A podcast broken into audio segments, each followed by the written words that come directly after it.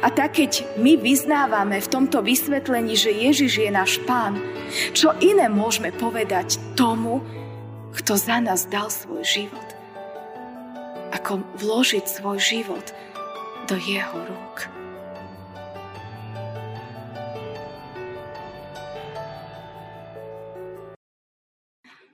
Stížme sa vybranými veršami druhého žalmu. Vyrozprávam rozhodnutie hospodinovo. Riekol mi, ty si môj syn, ja som ťa dnes splodil. Žiadaj si odo mňa a dám ti národy za dedictvo a končiny zeme do vlastníctva. Roztlčieš ich železným prútom, rozbiješ ako hlinenú nádobu. Tak teraz králi zmúdrejte. Dajte sa poučiť sudcovia zeme. Slúžte hospodinu s bázňou a s chvením ľúbajte mu nohy, aby sa nerozhneval. A vy, aby ste cestou nezahynuli. Lebo náhle vzplanie jeho hnev. Blahoslavení sú všetci, čo sa k nemu utiekajú. Amen. Milosť vám a pokoj od Boha nášho Otca a od nášho Pána a Spasiteľa Ježiša Krista. Amen. Milé sestry, milí bratia, slovo písma svätého, ktoré bude slúžiť ako základ kázne v dnešnú nedeľu Svetej Trojice, čítame z Evanielia podľa Jána. Z 15. kapitoly, kde v 26. a 27. verši v Božom mene čítame tieto slova. Keď však príde rádca, ktorého vám ja pošlem od Otca, bude svedčiť o mne. Aj vy budete svedčiť, pretože ste od počiatku so mnou. Amen. Toľko je slov písma svätého. Dnes máme sviatok Svetej Trojice, kedy si na základe rôznych odkazov z Božieho slova, nielen z novej, ale aj zo starej zmluvy, chceme uvedomiť, akého Boha my kresťania veríme. Boha, ktorý je jeden. A predsa sa prejavuje v troch rôznych osobách.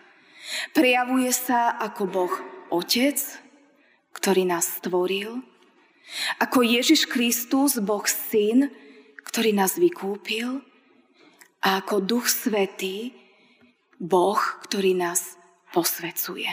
Niekedy je veľmi ťažké si predstaviť, ako môže byť jeden Boh a nie traja, keď každý z nich je úplne iný úplne niečo iné robí, má úplne inú úlohu v našom živote a predsa je jeden.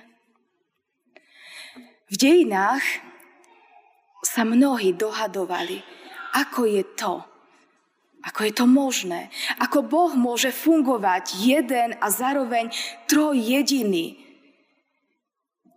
Bola by veľmi zaujímavá prednáška o tom, ako prebiehali rôzne koncily a dohady a ako sa rôzni teológovia naťahovali, dokonca až hádali o tom, ako Pán Boh funguje. Ale pre nás nie je dôležité poznať hádky.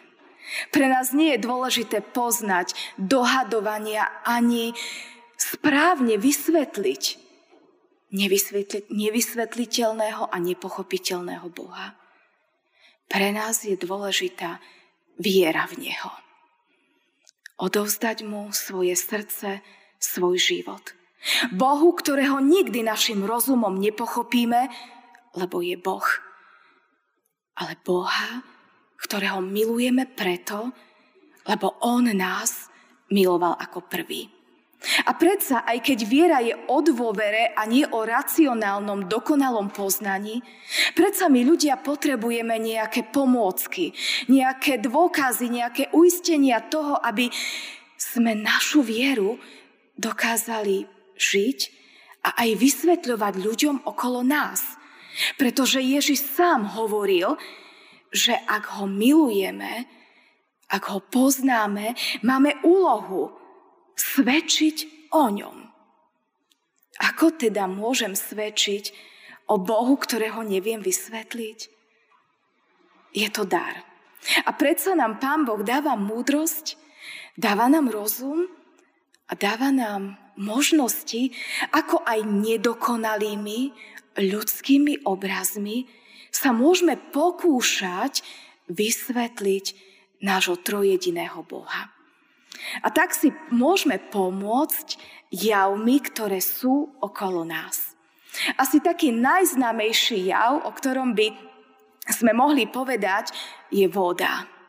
H2O, ktorá má tri rôzne skupenstva a stále je to tá istá voda, ale prejavuje sa stále v inom skupenstve, v inej forme.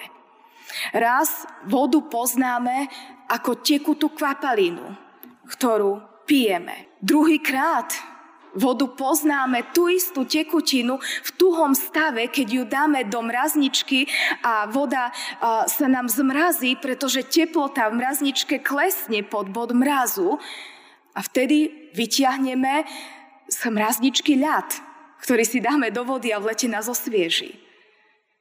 A stačí, že si ideme zaliať čaj alebo kávu a vodu tekutinu dáme do rýchlovarnej konvice alebo aj do bežného hrnca a voda sa nám zohreje na viac ako 100 stupňov a začne vrieť a my vidíme paru, ktorá stúpa. A možno sa vám stalo, že ste niekedy niečo zabudli robiť, že ste niečo robili a zabudli ste, že ste postavili vodu na kávu alebo na čaj a ste prišli a voda sa vám vyparila. A je to stále tá istá látka. Áno, je to nedokonalý obraz, ale pomôže nám predstaviť si, ako náš Boh je jeden a predsa iný v troch rôznych podobách.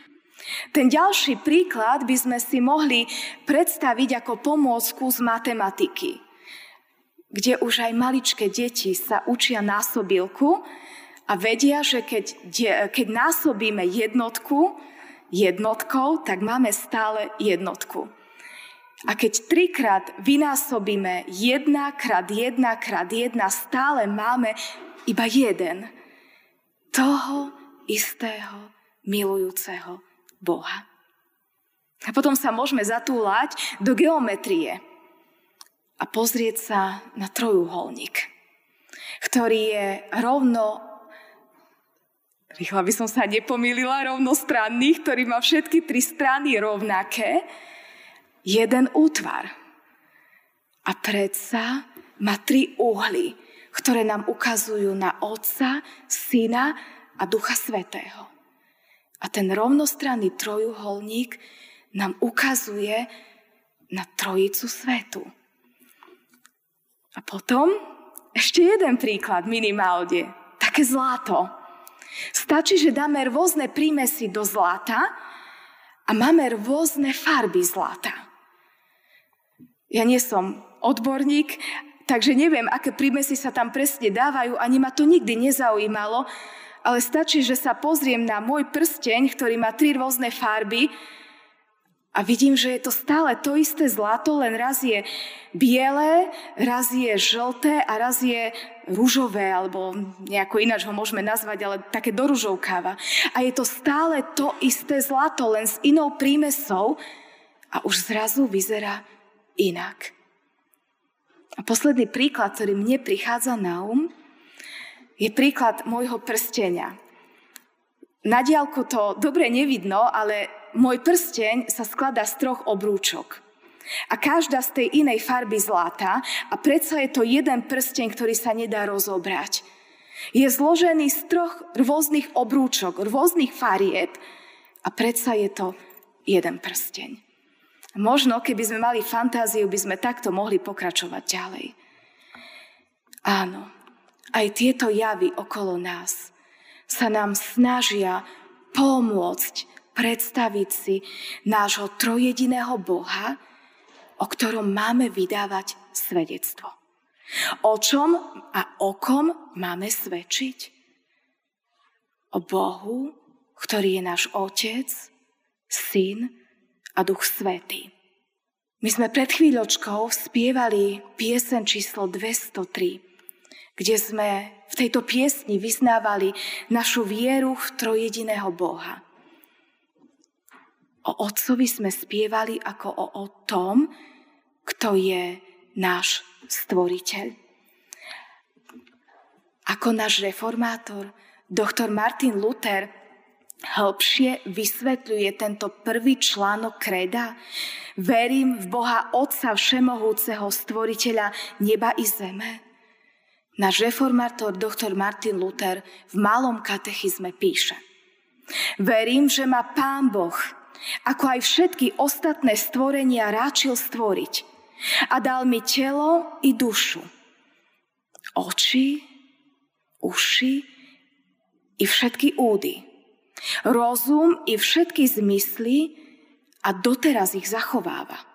K tomu mi hojne a na každý deň dáva odev i obu, pokrm i nápoj, dom, dvor, manžela, manželku i dietky, pole, dobytok, rozničný majetok so všetkými potrebami života. Mňa pred každým nebezpečenstvom chráni a od všetkého zlého ma zachováva. A to všetko činí z púhej, otcovskej a boskej dobroty a milosrdenstva. Bez akýchkoľvek mojich zásluh a hodností. Za to všetko povinná som jemu ďakovať, jeho chváliť, jemu slúžiť, jemu byť poslušná.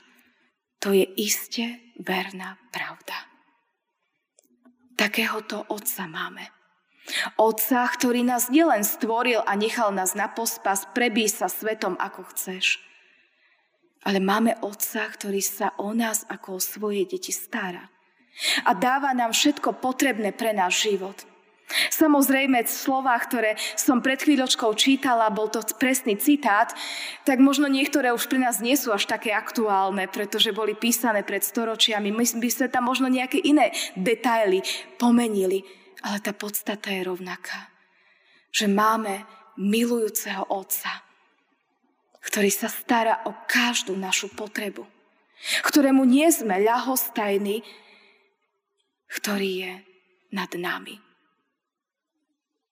Bez ohľadu na to, akého sme mali pozemského otca, či dobrého, alebo možno nie až takého vydareného, môžeme vedieť, že máme ešte jedného Otca. Toho dokonalého, ktorý nás tak miloval, že za nás dal svojho syna Ježiša Krista. Aký je ten Ježiš Kristus? Tá druhá osoba Svetej Trojice. V apoštolskom vierovýznaní vyznávame, verím v Ježiša Krista, syna jeho jediného, pána nášho, ktorý sa počal z Ducha Svetého. Narodil sa z Márie Panny, trpel pod ponským Pilátom, ukrižovaný umrel a pochovaný bol. Zostúpil do pekiel, v tretí deň vstal z mŕtvych, vstúpil na nebesa, sedí na pravici Boha Otca Všemohúceho, odtiaľ príde súdiť živých i mŕtvych.